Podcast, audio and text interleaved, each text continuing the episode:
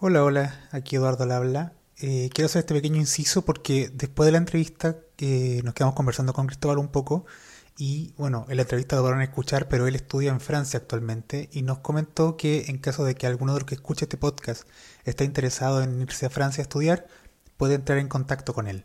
En caso que lo necesiten, que les interese, comuníquense con nosotros y les podemos entregar su correo o su contacto para que puedan ahí eh, tener una ayuda en caso de que quieran realizar algún estudio en el extranjero, particularmente Francia, o algo por el estilo. Eso, disfruten la entrevista.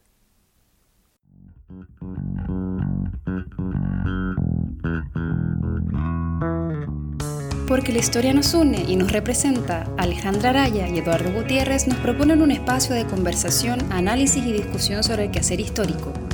Quedan cordialmente invitados a tomar un café con historia.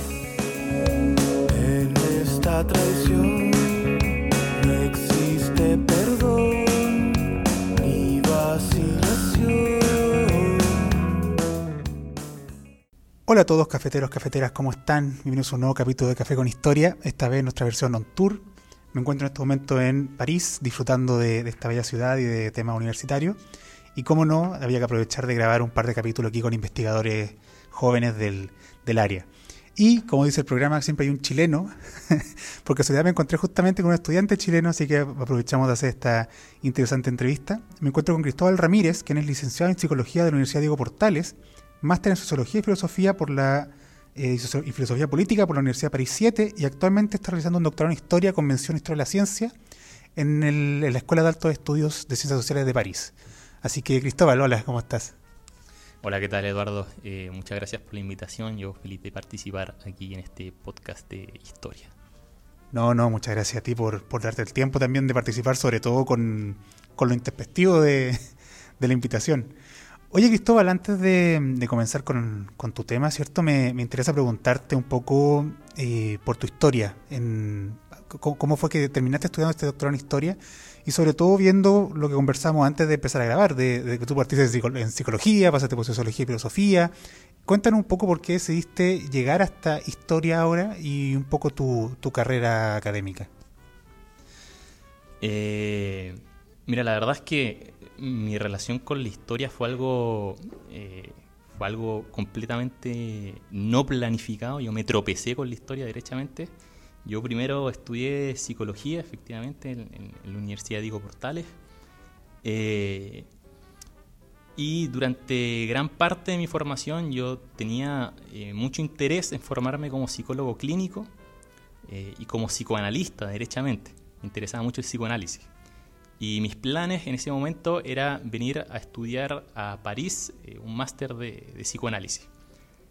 Y pasó que, bueno, al final de la formación yo salí muy distanciado con la psicología. Eh, me, costó, me costó mucho. Tu, hice un, una práctica eh, de psicología clínica en, en, en, una corporación que se llama Casa del Cerro, que es una corporación que está en Renca, que trabaja eh, desde el psicoanálisis eh, y bueno, a mí me costó, me costó mucho trabajar ahí y salí, salí bastante distanciado, la verdad, con el, con el quehacer de la psicología y ahí decidí un poco cambiar el rumbo, decidí estudiar eh, sociología, o sea, en verdad decidí estudiar filosofía principalmente, pero ahí por ahí, en la misma universidad en París 7, donde yo tenía pensado estudiar psicoanálisis, eh, encontré un programa que de justamente sociología y filosofía política, que me parecía un buen tránsito para pasar de la psicología a la filosofía. Eh, y así fui como, como llegué después acá eh, a Francia, hice, hice ese máster, que es un máster eh, multidisciplinar, el enfoque de París 7, que en verdad ya no existe París 7, hoy en día es Universidad de París, tiene un enfoque multidisciplinar, entonces a mí me quedaba bien igual porque también sentía un poco que en la psicología de repente había un había un una incapacidad eh, de poder pensar problemas eh, sociales, problemas políticos, problemas económicos fuera de, los lentes de, la disciplina. Eh, sentía que a veces los psicólogos sabían mucho, sobre todo los psicoanálisis, saben mucho, mucho de psicoanálisis, pero tienen muchos problemas para pensar los problemas que aparecen en la clínica fuera de la clínica tanto, me parecía que una formación en ciencias sociales, en sociología, en filosofía, podía darme una apertura para pensar esos mismos problemas que son problemas que se ven en, el espacio clínico. Y, después de eso, después de haber hecho mi formación, eh, yo hice una tesis más o menos de sociología, eh, digamos, sociología metiendo un poco de historia, yo creo que fue ese, ese momento en que me encontré derechamente con la historia. terminé, terminé sin saber, o sea, quería seguir estudiando, pero no sabía bien qué, o sea, quería hacer un doctorado, pero no sabía bien en qué ni dónde. Y resulta que justo entre medio llega la pandemia y bueno, yo soy yo soy extranjero aquí, no tengo no tengo no tengo eh, pasaporte europeo, entonces mm, mi opción era o seguir estudiando o devolverme eh, a Chile. Y bueno, decidí, decidí buscar algún programa que, que se, se acomodara a mis inquietudes y por ahí eh, encontré una, formación doctoral en la Col de Altos Estudios que se llama Saberes en Sociedades. Eh, y me parece interesante porque toma eh, un enfoque que viene desde la sociología, la filosofía y la historia. Y durante mi formación del máster me encontré con el tema que es hoy en día mi tema de investigación, que es la, la Casa de Orates, digamos, la historia entre comillas, un poco la historia de la locura en Chile. Eh, me topé con ese tema, tuve al comienzo la idea errada, como siempre, de que se había escrito poco al respecto. Eh, y dije, bueno, acá hay, un, terreno que, está bueno para, investigar. Y, me metí a esa formación doctoral de, de saber en sociedades para hacer una tesis eh, de historia, claro, convención en historia de las ciencias, pero una tesis de historia al fin y al cabo. Y fue eso, o sea, fue, fue, fue completamente azaroso eh, el hecho de, de, haber, de haber eh, entrado a estudiar historia, fue un poco por la contingencia del momento, porque si no, si no me inscribía en un, en, un, en un programa doctoral tenía que volver a Chile. Eh, y bueno, en ese entonces también trabajaba mucho con Foucault, entonces una formación doctoral de saberes en sociedades eh, con una tesis sobre, nuevamente, entre comillas, historia de la locura en Chile, eh, me pareció que, que, congeniaba bien. Ese fue un poco el recorrido que hice y la razón por la cual estoy hoy en día acá estudiando. Oye, qué, qué interesante, sobre todo por, ¿cómo decirlo? Esa, esa búsqueda humanista que, que, que, mencionas, ¿no? Eh, partiendo por psicología, pero cuestionándote qué otras opciones hay, pasando por sociología y filosofía, cuestionando el, uso del psicoanálisis. Me, me, gusta mucho ese recorrido que, mencionas. Pero quiero, quiero volver un poco porque eh, te saltaste quizá una parte que de, lo que más me interesaba también en, en tu historia, que es, llegué a estudiar a París. El nos, escuchan varios, varios estudiantes. Yo creo que para muchos uno de sus sueños es quizás no París particularmente, pero sí salir de Chile y estudiar en el mundo. ¿Cómo fue que, lo lograste? O sea, ¿cómo fue el proceso? ¿Por qué decidiste? Porque dijiste que querías estudiar eh, en, París. ¿Cómo fue que decidiste que querías irte de Chile a estudiar en, otro país? Eh, cuéntanos un poquito de, ese, de ese proceso. Mira, principalmente fue porque durante mi formación eh, aunque, aunque ahí estaba pensando en una primera instancia en psicoanálisis, yo lo que quería hacer finalmente era dedicarme a la investigación y la docencia, eh, más que a la clínica, realmente ese era, ese era mi, mi, objetivo profesional. Y eh, nada, yo, yo vi simplemente que, que, la mayoría de mis profesores psicoanalistas que se dedicaban a la investigación y la docencia habían hecho su formación en, en Francia, y la habían hecho específicamente en la Universidad de París 7. Eh, tiene, una, tiene, una buena, tiene una buena escuela de psicoanálisis esa universidad. Y bueno, esa, esa fue la razón por la cual decidí eh, venir a estudiar aquí. Eh, además, bueno, por una parte, la educación aquí es, gratuita. la vía no lo es y la vía es bastante cara, de hecho, pero la educación sí es gratuita. Para compensar. claro, justamente. Y y además aquí eh, tiene el beneficio de que aquí hay programas multidisciplinares, programas que en Chile no existen. O sea, el, máster que yo hice un máster que en Chile no existe y, y la formación que yo estoy haciendo ahora en el doctorado tampoco existe. O sea, una formación doctoral de saberes en sociedades con, con un diploma en historia de las ciencias, eh, algo que, que, en Chile no se da. y me parece que es importante aprovechar ese tipo, ese tipo de cosas. Y, y bueno, esa, esa, fue la razón por la cual decidí venirme aquí fue, y fue, fue re difícil porque yo no tengo ningún contacto con, con, con, Francia ni con la lengua francesa, o sea, antes de venir aquí. Eh, tengo familia en Alemania, pero en Francia conocía con suerte uno o dos personas.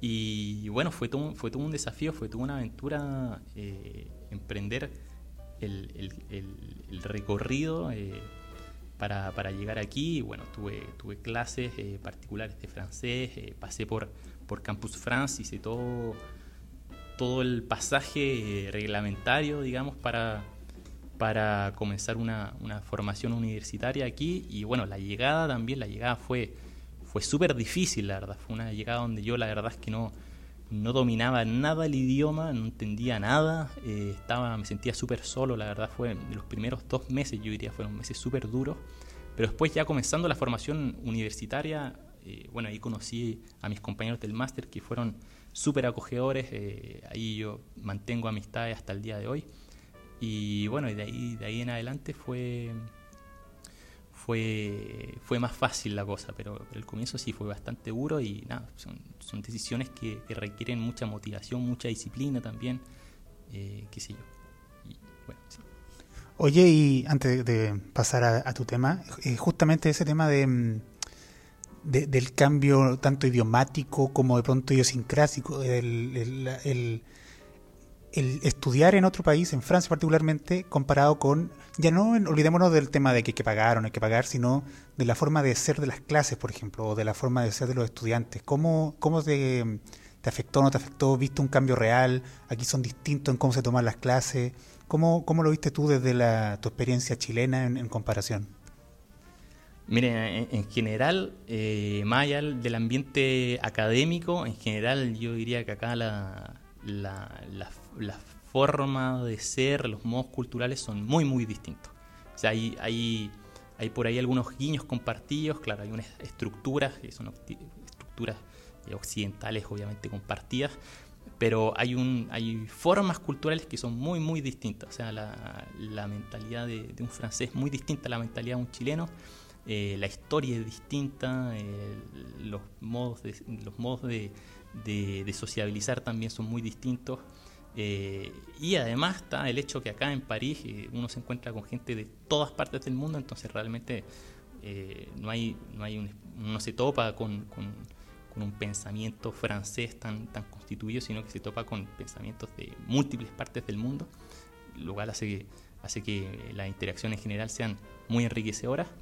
Eh, y en el plano académico me parece que bueno, hartas cosas que decir al respecto. Por una parte, me, parece que eh, acá en Francia se conserva eh, todavía una formación eh, súper elitista igual, eh, súper jerárquica en cierto sentido, o sea, está en la universidad, después están las écoles.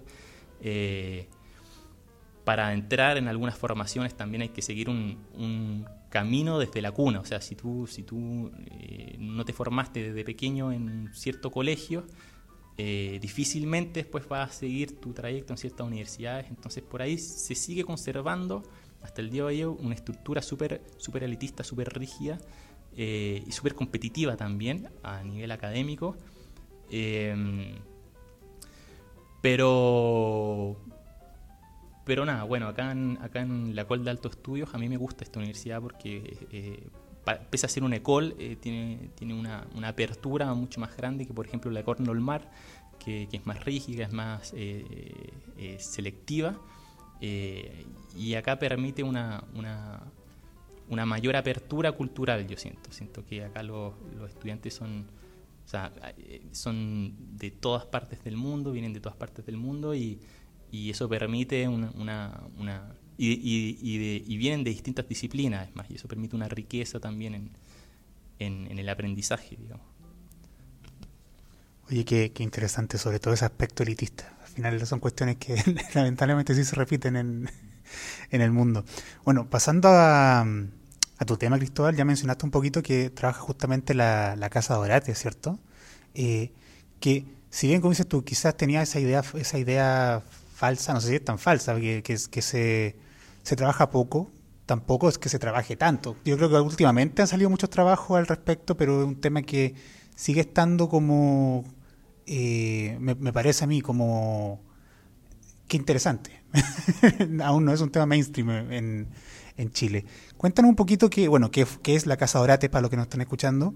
Eh, y particularmente tú en qué te enfocas en tu, en tu trabajo.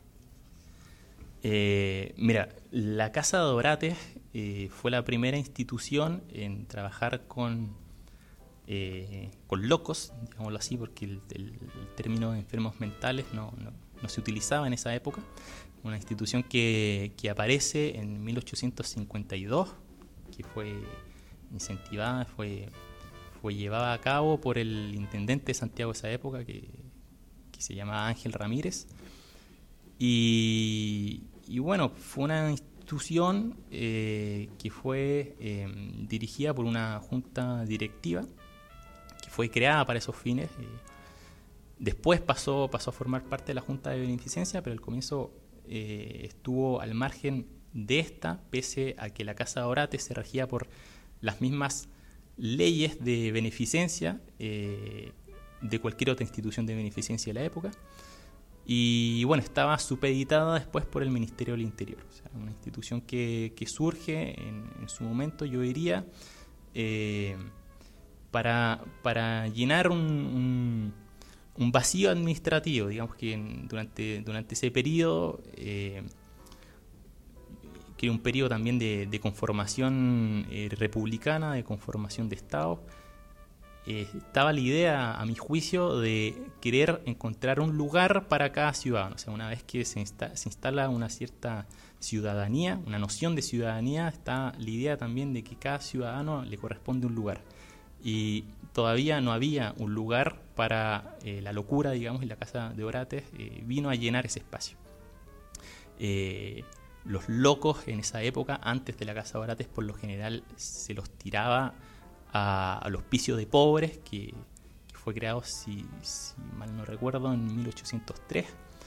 Eh, y, y, bueno, claro, yo llegué estudiando ese tema y yo dije en un comienzo, eh, o sea, llegué con la idea de que se había, se había escrito muy poco. Al, comienzo, al comenzar el doctorado y meterme un poco en el tema, me di cuenta que en verdad no se había escrito tan poco y de que hecho tuve eh, nuevamente una, una, una, idea bien errada, tuve la idea de que, o sea, tuve en consideración el hecho de que se había, eh, se había escrito ya lo suficiente y que el tema estaba un poco saturado. Y por tanto, yo me pegué otro, otro desvío en esa época, empecé a leer mucho sobre, sobre, bueno, sobre los historiadores eh, de los anales, que forma parte de la tradición de, de, la Escuela de Altos Estudios. Me puse a leer mucho, de hecho, a Jacques Le Goff, y por ahí entré, entré a, la historia colonial en Chile. Me puse a estudiar un poco la relación que había eh, entre los españoles y los pueblos eh, indígenas, sobre todo en términos médicos, sobre todo las relaciones de los flujos de saber en términos de medicina. Y creo que me extravié bastante en esa búsqueda y eh, escuchando los consejos de, mis dos directores de, de, tesis, yo estoy acá con una directora eh, que se llama Sabine Arnaud, que es una, una, investigadora que estudia principalmente temas ligados a la historia de la, de la histeria, sobre todo la historia de la psiquiatría, la historia del higienismo. Y estoy en codirección con eh, un investigador chileno eh, llamado Mariano Rupertus, que es eh, psicoanalista historiador, digamos, y estudia temas relacionados con, con eh, la apropiación cultural del psicoanálisis en Chile y sobre la historia de los manicomios en Latinoamérica. Y bueno, siguiendo el consejo de ellos, yo volví, retomé el, el, el tema de, de, la Casa Orates y de la historia de la locura en Chile y eh, traté de darle una vuelta. Dije, bueno, este tema quizás está medio saturado, pero veamos cómo, cómo podemos sacar algo, algo limpio de esto, cómo podemos, eh, cómo podemos eh, abrir un, un camino de, de, investigación que hasta ahora, que hasta el momento no haya sido tomado. Y, y, en ese momento fue donde me sumergí en la investigación, o sea, fue donde por primera vez sentí que, que traspasé una, una capa de superficialidad en la investigación y me sumergí y ahí me di cuenta que realmente había, o sea, era un tema que no estaba, no había sido nada trabajado realmente y de que habían muchas, muchas salidas posibles para, para investigar sobre este tema. Eh, y lo que yo estoy haciendo actualmente es enfocarme principalmente en los archivos sobre la Casa Orates, principalmente porque me di cuenta de que era una institución que produjo muchos, muchos archivos. Yo diría, quizá en esto me aventuro un poco, pero yo diría que la Casa Orates fue una de las instituciones de beneficencia, o fue la institución de beneficencia que produjo la mayor cantidad de material impreso, lo cual es muy, muy particular, porque una institución aparentemente tan marginal va a producir esa cantidad de material impreso. Las estadísticas de la Casa Orates, que se comienzan a publicar eh, ya de forma serial en 1895 y llegan hasta 1932, periodo en donde cierra mi investigación, eh, llegan a tener, en su momento de, mayor envergadura, llegan a tener hasta 500 páginas. O sea, un material de una riqueza eh, en información realmente impresionante. Y, bueno, yo me, yo, me, yo me focalicé en ese material, en decir, bueno, ¿en qué momento la locura empieza a ser objeto de discurso? O sea, ¿en qué momento empieza a haber material escrito cuyo objeto cuyo tema central es la locura. Eh, ¿Quién escribió ese material? ¿Cómo ese material después se serializó? ¿Cuáles fueron las utilidades que tuvo ese material? ¿Para qué servía? ¿Para qué sirvió después? Eh, y por tanto, yo lo que estoy tratando de hacer es darle un carácter más historiográfico a mi investigación. O sea, no solamente quiero hacer, por decirlo de cierta forma, la historia de, la Casa Orate, sino que también quiero hacer la historia del el material que hace que esa historia pueda ser posible. O sea, es un, un, trabajo tanto de historia como de historiografía. Así lo veo yo al menos. Oye, qué, interesante y sobre todo lo que comentas tú de, esta, de este redescubrimiento un poco de tu propio tema. Eh, eh, es, con la, pensando en la entrevista que hemos tenido, es como, parece que es parte de la investigación justamente perderse, como dices tú, partir a otros lugares y finalmente lograr encontrar lo que, lo, que te interesa. Eh, antes de, de, continuar y me salieron estas preguntas a partir de lo que mencionabas. Si nos puede aclarar un poco la diferencia de este concepto, ¿cierto? Esta idea que mencionas de la institución de beneficencia en comparación o en, o en contraposición a lo que sería una institución médica. ¿Cuál, cuál es la, la diferencia y por qué utiliza ese, esa, esa terminología en lugar de institución médica? Eh, bueno, porque en esa época la medicina no era una. De la medicina como disciplina no estaba, no estaba tan instalada, o sea, eso fue todo un, un proceso de, profesionalización que, duró mucho tiempo. Eh, por tanto, no habían instituciones de salud tan, tan instaladas. Estaba la Junta de Beneficencia, eh, que, se, que se formó después de mucho ensayo y error, que se formó ya en 1934, 32, si no me equivoco, por ahí.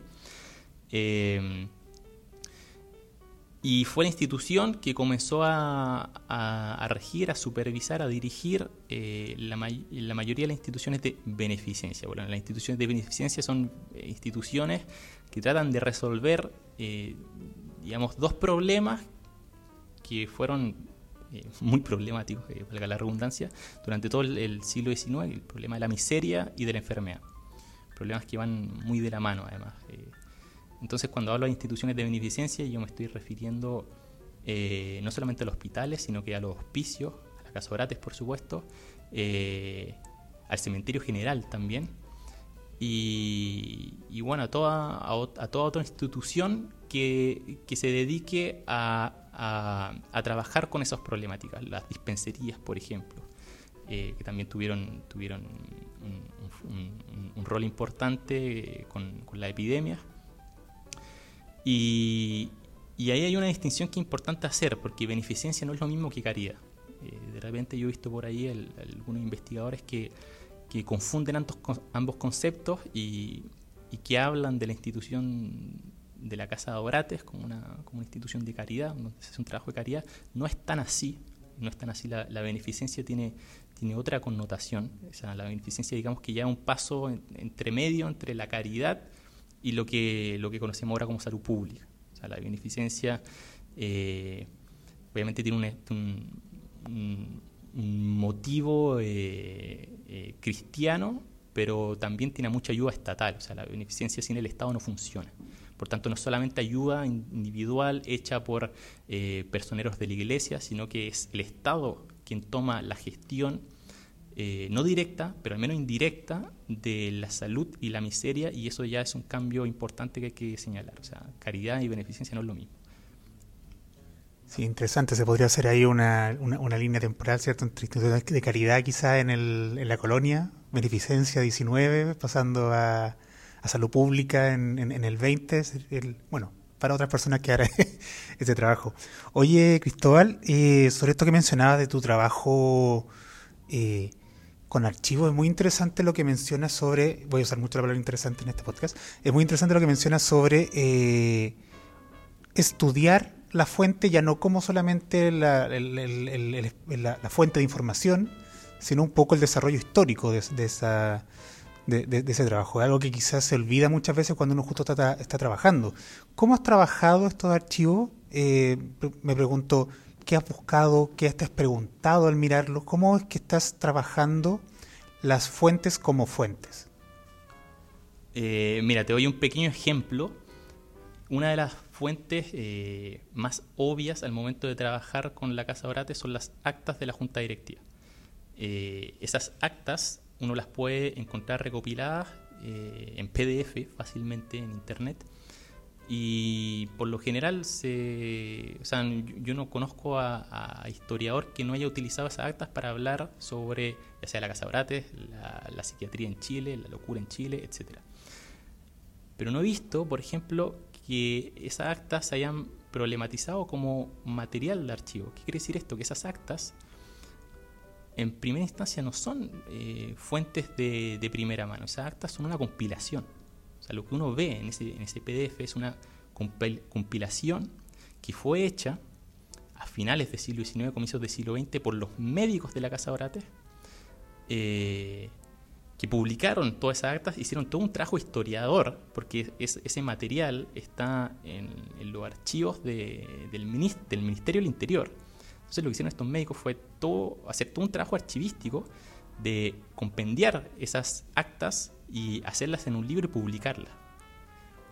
Eso te cambia, o sea, tener eso en cuenta te cambia completamente la perspectiva, porque ya no solamente utilizas esas actas para, para, para preguntarte por el funcionamiento de la Casa Orates o para saber un poco sobre la historia en esa época de la Casa Orates, sino que ahora esas actas eh, ponen preguntas, suscitan preguntas. O sea, esas actas eh, te hacen preguntarnos, bueno, ¿quiénes son los médicos que, la compendiaron? ¿Cuál es el objetivo de hacer eso? ¿Por qué los médicos comenzaron a tener en esa época un, interés derechamente de historiador? O sea, ¿por qué esos médicos utilizaron esas, esas actas como, como fuente de historiografía? Esas son preguntas que aparecen en el momento en que, en que el material de archivo ya no solamente aparece un material a la mano para hacer historia, sino que como un material que tiene su propia historia, además. Y indagarse y preguntarse por esa propia historia es un poco lo que yo estoy haciendo. Es un poco la metodología que yo utilizo. Eh, y, en ese sentido, ponte tú, el, ¿cómo, ¿cómo, un poco logras, porque, porque estoy pensando, tienes como dos tesis en la cabeza. Por un lado está armando esta, esta historia de la Casa Orate, por otro lado está armando esta historia del archivo mismo. ¿Cómo logras eh, desarrollar narrativamente ese aspecto. Eh, dedicas parte de, tu, trabajo a explicar el, mundo fuente y otra parte a, explicar el mundo historia, o, intentas como coordinar ambos espacios. ¿Cómo es que cómo, cómo logra armar eso en, tu cabeza para que sea finalmente a la hora de, expresarlo en un texto sea entendible para el lector? Una buena pregunta. Mira, eh, aclaro el hecho que en verdad a mí lo que no, me interesa tanto hacer la historia de la Casa Orate. Eh, eso ya, ya se ha hecho, hay historiadores que ya han, ya han, trabajado sobre eso. Eh, a mí lo que me interesa es relevar, el relevar justamente el carácter archivístico que te permite contar esa historia. Por tanto, claro, o sea, mi,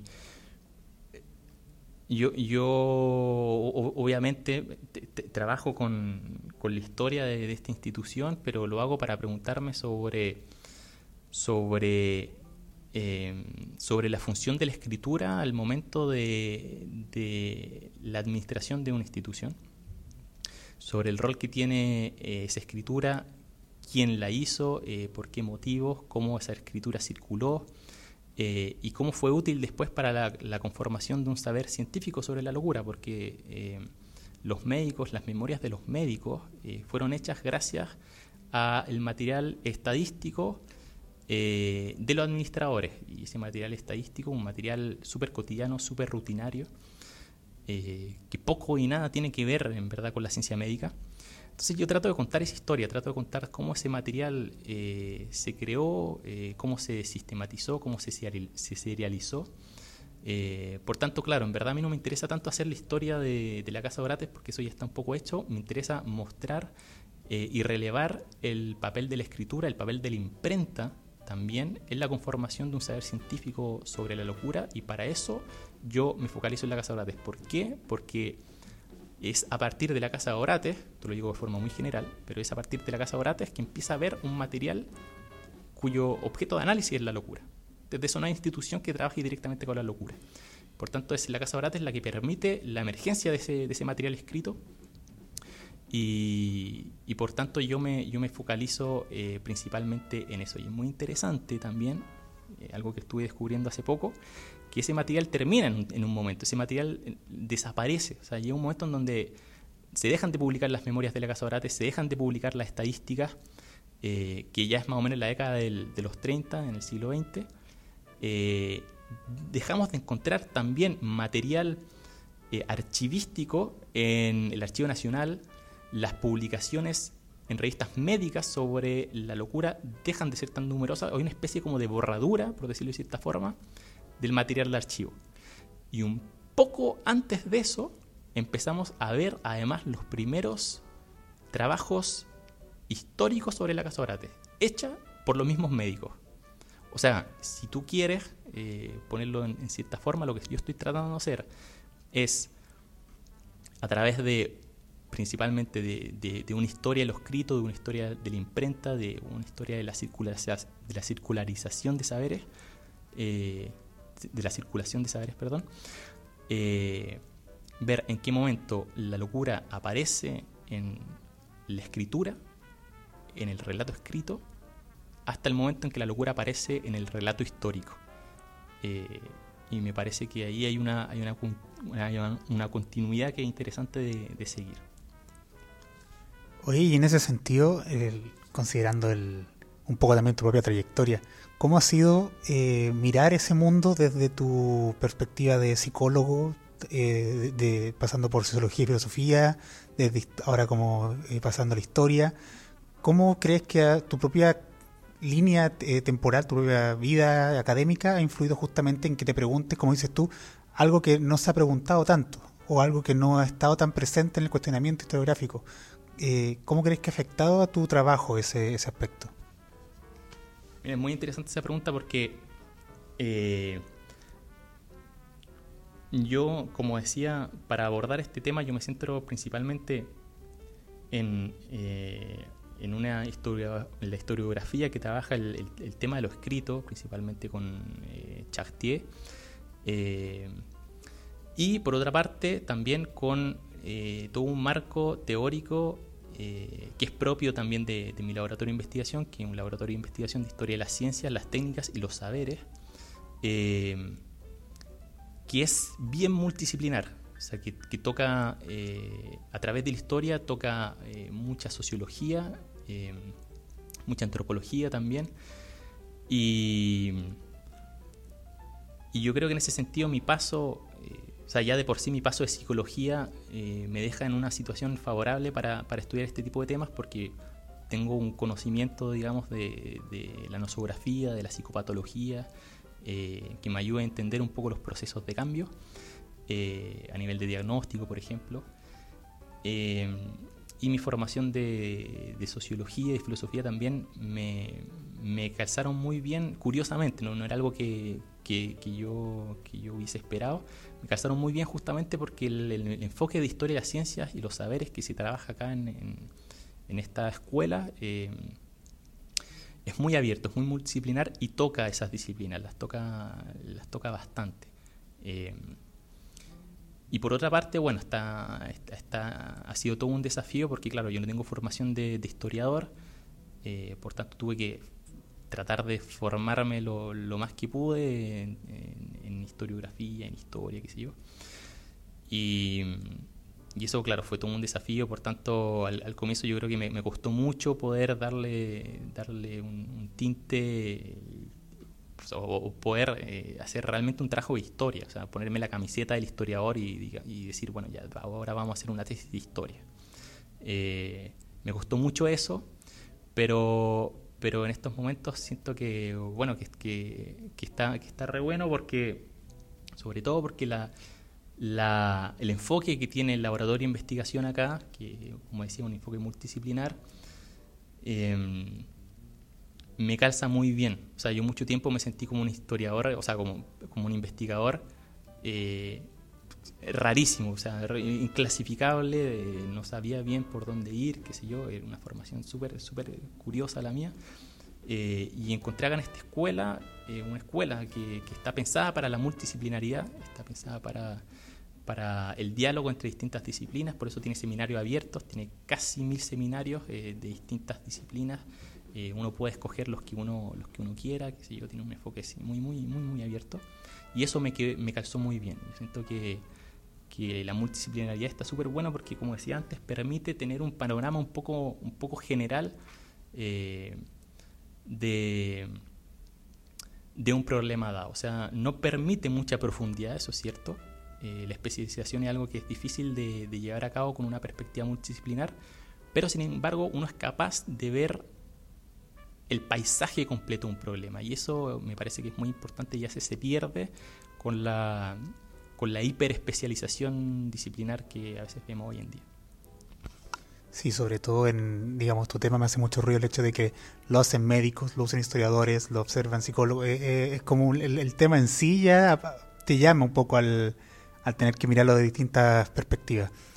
Oye, volviendo al, al tema, me, me, llama la atención ese tema de eh, del uso de la locura, de la conceptualización de la locura, de plantear la locura como, como idea. ¿Qué has visto tú en la fuente en ese sentido? ¿Cómo se utiliza la palabra o, quién la utiliza, bajo qué conceptos, qué se puede calificar por, por locura? ¿Cómo, pensando en el siglo XIX, cómo separan, por ejemplo, al criminal del loco? Eh, ¿En qué, o, al pecador del loco de pronto, al... ¿Cómo, cómo justamente hacen esa...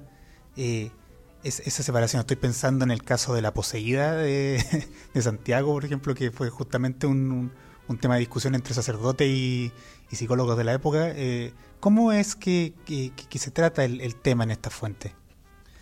Mire, el, problema terminológico es muy, muy interesante. Eh, ya solamente eh, escuchando el nombre de la Casa de Orates, porque de hecho Orates es una palabra que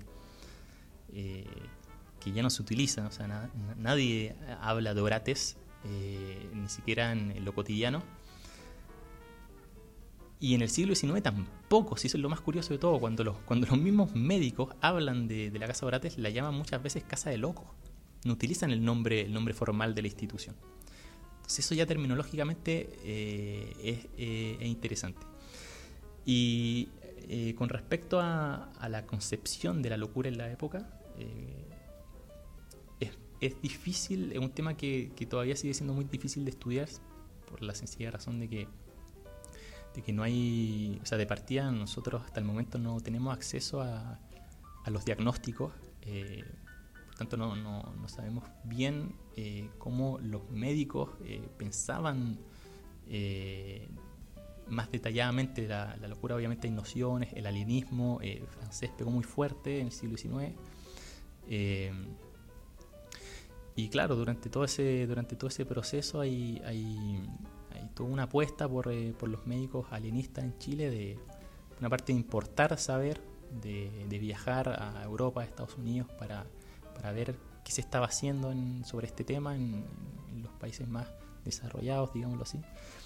Y, y también hay un, hay un, hay un trabajo que, que tiene que ver... Eh, hizo una, una parte médica, pero otra parte, como tú, como tú, eh, como tú señalabas, también está la parte jurídica, por ejemplo. Eh, y es muy interesante, por ejemplo, ver los archivos, eh, los archivos ministeriales sobre el traslado de insanos. Se decía de esa forma, el traslado de insanos son el, proceso que, que iba... porque en la, Casa Orates habían dos tipos de entrada. Había una entrada eh, por pensionistas, o sea, por gente que, que llegaba a través de sus familias a, a, dejar a un paciente a la casa Orate pagado, o sea, ellos tenían pensión, los pacientes ricos, digamos, y después estaba el resto de los pacientes que entraban por oficio. ¿Y cómo se entraba por oficio? Bueno, había todo un circuito que permitía esa entrada, o sea, estaba primero eh, la policía urbana, y finalmente son, son eh, pobladores organizados, digamos, no había una institución de carabineros en esa época, era la policía urbana que pescaba a locos, rateros, mendigos, qué sé yo, de la calle, los llevaba a un cuartel general, en ese cuartel general quedaban algunos días ahí, hasta que llegaba un médico de ciudad, ese médico de ciudad de repente veía a una persona ahí, la señalaba y decía, mira, esa persona está loca, por tanto hay que llevarla a la casa Orate. Por tanto, hay todo un flujo eh, toda una circulación de personas, una circulación de dineros también, porque todo esto finalmente lo financiaba el Ministerio del Interior a través de la Tesorería Fiscal, eh, que hace que todo esto funcione. Entonces, con, ese, con esos, eh, digamos, con esos relatos, uno puede reconstruir más o menos cuál es la percepción de la locura en la época. Por ejemplo, es muy, es muy elocuente el hecho de que siempre que el médico testificaba por qué eh, enviaba a una persona del cuartel eh, general a la casa Orates, él decía que era porque había perdido la razón. Esa era un poco la, justificación. Eh, y era muy vaga, por cierto. O sea, siempre la, justificación en esa época era, era súper vaga. En el plano jurídico lo vemos con, otra expresión. Estaba el. No me acuerdo bien cómo, era la expresión, creo que era el. Bueno, tenía que ver con, con el incapacitado, la persona que no, que no es capaz de ser ciudadano en cierta, en cierta medida, que no es hábil, que no está habilitado. Eh, y, bueno, esos son algunos aspectos que nos permiten eh, pensar más o menos cómo se concebía la locura en esa, en esa época, pero el, pero el material realmente es, es muy vago y además para la época también era, era, era muy vaga la forma que, se tenía de, diagnosticar y de concebir la, locura también a, nivel teórico, a nivel, eh, más filosófico, si se quiere. Era, o sea, realmente era, muy difícil de saberlo historiográficamente porque, porque en esa época también la locura era, era un, fenómeno difícil a pensar. Claro, que un poco como a discreción de cada doctor también. Eh, temas sociales, de, pronto temas económicos, como dices tú. Eh, es, curioso. Oye, eh, mencionaste esta, que has trabajado cierto estas actas que publicaban y que en un momento dejaron de publicar, si pasaron un poco al mundo de la historia. Eh, pero ¿qué otras fuentes más te estás usando? ¿Dónde más se puede trabajar justamente esta construcción de un relato en torno a la locura?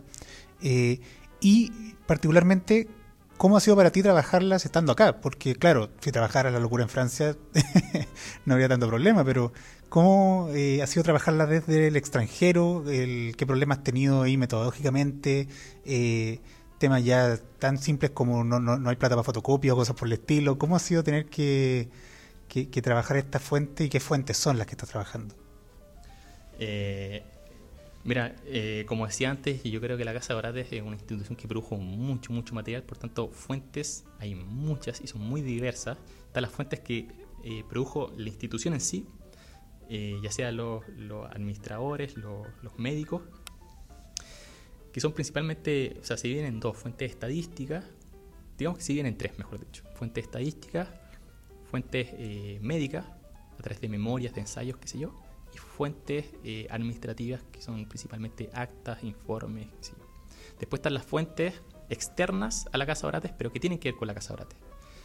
Eh, y ahí principalmente uno recurre al, Archivo Nacional, o sea, las la fuentes sobre, sobre, sobre el lugar del loco en, en, la institución de justicia, uno las ve en el Ministerio de Justicia, las fuentes sobre Eh, el problema de la locura y el higienismo uno las ve en las fuentes del Ministerio del Interior, también en, el Fondo de Intendencia de Santiago. Eh, y ahí uno se encuentra con muchas fuentes distintas. además hay que diferenciar las fuentes impresas, que la Casa Orates produjo muchas fuentes de impresas. La Casa Orates tenía además un taller de impresión, que, era, eh, que se llevaba a cabo por los mismos pacientes de, de la institución. Eh, tenía incluso una hoja con un logo de la Casa Orate. O sea, realmente tenía un nivel de producción eh, impresionante para esa época. Y después están las fuentes manuscritas, que bueno, son, son cartas, son decretos, son, son incluso eh, ensayos, son reglamentos, etc. material hay mucho, hay mucho por investigar y es un tema que yo diría, o sea, yo estoy abordando un aspecto de este tema que es el tema archivístico, o sea, la función de, lo escrito en la producción de conocimiento científico. Pero hay muchas salidas posibles que todavía no han sido abordadas, o sea, realmente un tema que, que da para mucho, que da para mucho. Y, y con respecto a, a, la, a, la, dificultad metodológica, eh, por el hecho de estar estudiando acá en Francia, sí, ha sido, ha sido nada de fácil. Eh, da la casualidad que hay muchas, eh, o sea, no muchas, pero hay varias eh, memorias y movimientos. Las estadísticas tenían el nombre de movimiento, nombre que además es muy, muy elocuente porque trata justamente sobre la circulación de, personas, quienes entran a la institución, quienes mueren, quienes salen, por qué salen, etcétera, la entrada y las salidas de dinero, movimiento de dinero. Entonces, hay algunos movimientos y memorias de la Casa Orates en la Biblioteca de Medicina de, la Universidad de París y en la Biblioteca Nacional de París. Eh, no, tengo completa certeza de por qué esas fuentes están ahí, porque ya hay un momento en que esas fuentes se les pierde el rastro de cómo llegaron ahí, pero es muy probable que hayan sido llevadas por los médicos de finales del siglo XIX que viajaron a Europa eh, y que visitaron las instituciones psiquiátricas en, en, Europa y en Estados Unidos. tanto, yo creo que son ellos quienes trajeron y dejaron acá algunas fuentes impresas. Eh, pero sí, efectivamente, o sea, las fuentes del Archivo Nacional son fuentes que yo no puedo acceder desde aquí. Eh, son fuentes manuscritas que además toman mucho tiempo de revisar, entonces claro, ha sido, ha sido difícil. Yo hasta el momento he realizado dos viajes de investigación de medio y medio cada uno, donde he estado eh, desde bueno, he estado todo el día trabajando fuentes, todos los días, eh, realmente así es como, o sea, no queda otra, hay que tratar de optimizar la mayor, eh, la mayor cantidad de tiempo posible y bueno, eh, trabajar con lo que se tiene también. eso. Claro, es un tema importante. Igual, lamentablemente, uno cierto le gustaría poder ver todas las fuentes y tener todo el tiempo del mundo para revisarlas, pero parte de la, la vida académica también es saber tomar decisiones de pronto, de lo que se puede o no se puede hacer. Oye, eh, solo como curiosidad, ¿dónde se ubicaba la Casa de Orate en, Santiago? Bueno, la Casa de Orate se ubicaba eh, donde todavía se ubica eh, en el día de hoy, o sea, la Casa de Orate hoy en día se llama Instituto Psiquiátrico Horwitz Barak y se ubica en, en Renca, en la calle Los Olivos, está justamente en Independencia y Renca. Eh, y bueno, esa, casa, por otra parte, pasó por muchas transformaciones, se amplió mucho eh, y muy interesante ver cómo también cada eh, ampliación es, es reflejo también del, desarrollo y de las divisiones médicas de la época. O sea, la, misma arquitectura de la Casa Brades nos va diciendo eh, un poco sobre el funcionamiento de la ciencia. es muy interesante. Em, y bueno, fue una casa que pasó por muchas transformaciones, se quemó muchas veces, eh, tuvo incendios, qué sé yo, pero bueno, pero está ahí en la calle de los Olivos, en, en, Recoleta, perdón, no, no, no, en Renca, en Recoleta. en, Recoleta.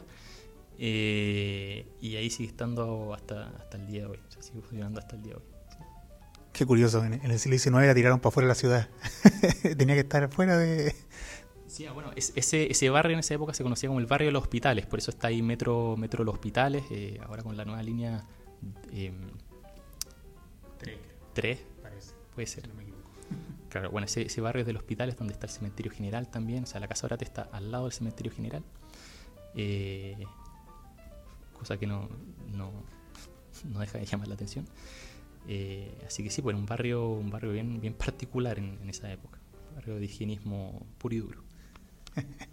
Oye, Cristóbal, antes de terminar eh, y agradeciéndote el, el, tiempo que te tomaste con nosotros, eh, preguntarte un poco, bueno, ¿qué se viene ahora, cierto? Que mm, estás desarrollando tu tesis, ¿qué se viene con, tu, con, con, ese proyecto en particular? ¿Qué otro proyecto quizás tiene en proceso? Cuéntanos un poco qué se viene en tu, en tu vida académica. Mira, a mí la, la, inquietud que tuve, que tuve en un comienzo la sigo teniendo, o sea, a mí todavía me gustaría eh, dedicarme a la docencia y la investigación. Eh, por eso, por eso mismo estoy haciendo el, doctorado. Por tanto, una, una vez eh, terminado este proceso, me gustaría eh, bueno, dedicarme de lleno a eso.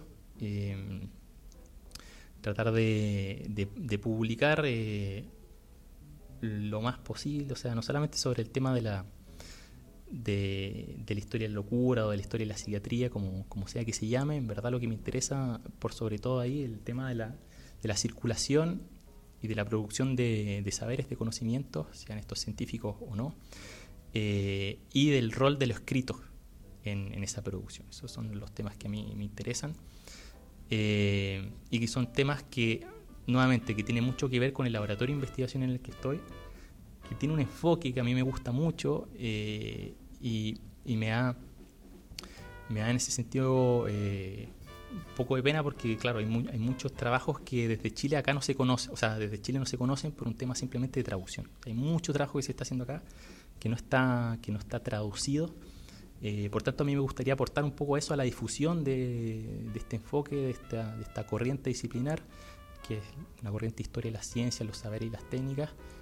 La versión francesa, digamos, porque en Chile igual se trabaja historia de la ciencia, yo diría sobre todo historia de la tecnología, un poco más, más eso es lo que se trabaja desde una perspectiva eh, anglosajona principalmente. Me gustaría poder aportar un poco, eh, si pudiese hacerlo en un momento, traducir, incluso me gusta mucho la traducción, poder traducir obras sobre este tema. Eh, entonces, claro, me, gusta ese trabajo de, docencia, investigación y difusión. Pero también siempre teniendo en cuenta de que, de que Chile es un país que de por sí tiene, tiene mucha facilidad para la investigación. Y eso no, no es algo obvio tampoco, no es algo obvio, porque no todos los países tienen eh, tanta capacidad para producir trabajos de historia. Eh, porque la historia no está dada por sí y para, para cultivarla se necesitan archivos. Y, y, los archivos, nuevamente, es gente que lo acumula, es gente que, que, crea instituciones para mantenerlos. Hay todo un patrimonio histórico que en Chile está súper bien cultivado y eso permite hacer buenos trabajos de historia. Chile tiene mucho potencial para la historia y, creo que por tanto no, no, no, es una disciplina que necesite eh, importar demasiado conocimiento, sino que tiene todas las capacidades para crear su propio conocimiento. Pero yo creo que ambas cosas tienen que llevarse eh, a la mano. O sea, Chile tiene que abrirse eh, a lo que está haciendo otros países que están haciendo cosas interesantes y también tiene que eh, lograr sacar vías eh, originales e innovadoras. Yo creo que todavía hay mucho que hacer a nivel historiográfico. Creo que faltan trabajos de historiografía en Chile. Eh, y bueno, yo creo que es un país que tiene todo el potencial para, hacer, para seguir cultivando su historia y, y para innovar en, en, en, historia, en tanto disciplina. Bueno, Cristóbal, oye, muchas gracias. Te deseamos lo mejor en ese camino que quieres eh, continuar, que salga súper bien tu tesis que justamente puedas hacer, como dices tú, un aporte finalmente en esta difusión de esta, estas líneas tan, tan francesas de, historia de la ciencia, ¿cierto? Eh, te agradecemos por el, por el tiempo que nos diste la entrevista y por tu tema de, de investigación tan, tan interesante. Muchas gracias eh, por la invitación, Eduardo. Eh, hasta la próxima. Justamente hasta la próxima. Y a todos los que nos escuchan también nos podemos encontrar en un nuevo capítulo de Café con Historia la próxima semana. Que estén bien. Adiós.